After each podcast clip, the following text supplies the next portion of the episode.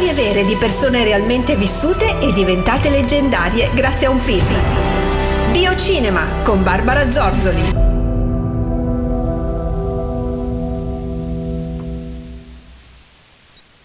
Ciao e buongiorno a tutti. Il film che ho scelto per voi per questo weekend è una storia a dir poco incredibile, ovviamente una storia vera tratta da vite realmente vissute.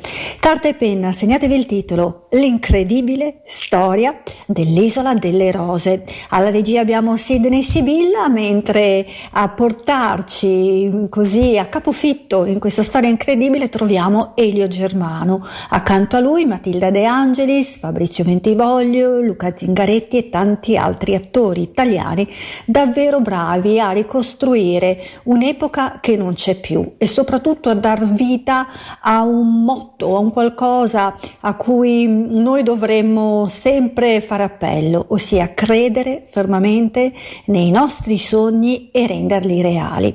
Come ben sapete, quindi questo film è tratto da una storia vera ed è quella di Giorgio Rosa, interpretato da Elio Germano, eh, che eh, nel 1968 al largo di Rimini eh, potremmo dire dà vita Stato, a uno Stato indipendente che è appunto questa isola delle rose, ovviamente eh, fuori dalle acque territoriali italiane, quel poco che basta.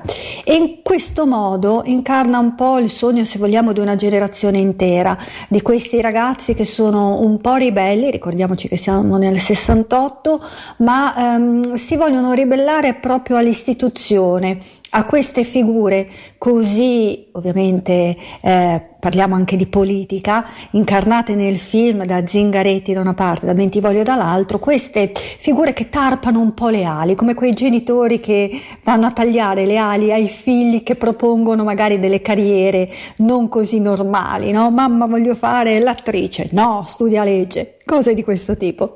Ma torniamo al nostro film. Questo Giorgio Rosa e, ripeto, Elio Germano è davvero molto bravo nel acquisire questo viso da ragazzo delle meraviglie, ma non perché sia meraviglioso, ma proprio perché vive come Alice nelle meraviglie, nel paese delle meraviglie in un mondo tutto suo, addirittura arriva a costruirsi una macchina. Ora io, benché sia una storia vera, devo stare attenta a non svegliarvi troppi dettagli, però in questa avventura, che ovviamente l'unica cosa che posso dire è che eh, si concretizza se no non ci sarebbe manco mh, mm, stato, dire, bisogno di parlare di questo film.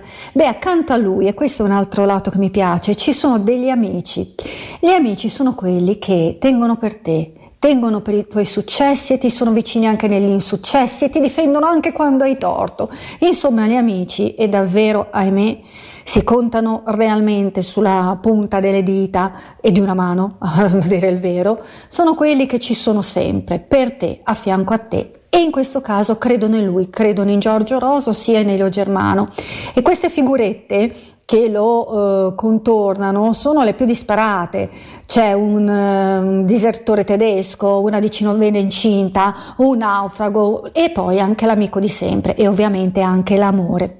Guardate questo film perché un po' vi verrà la voglia di emularlo e di costruire anche voi il vostro stato indipendente dell'isola delle rose e un po' perché fa capire che niente è impossibile, che tutto è, come dire, affidato alla nostra volontà di rendere concreti i nostri sogni. E con questo io vi bacio, vi abbraccio un po' come la fatina di Peter Pan e vi do appuntamento a sabato prossimo. Ciao a tutti!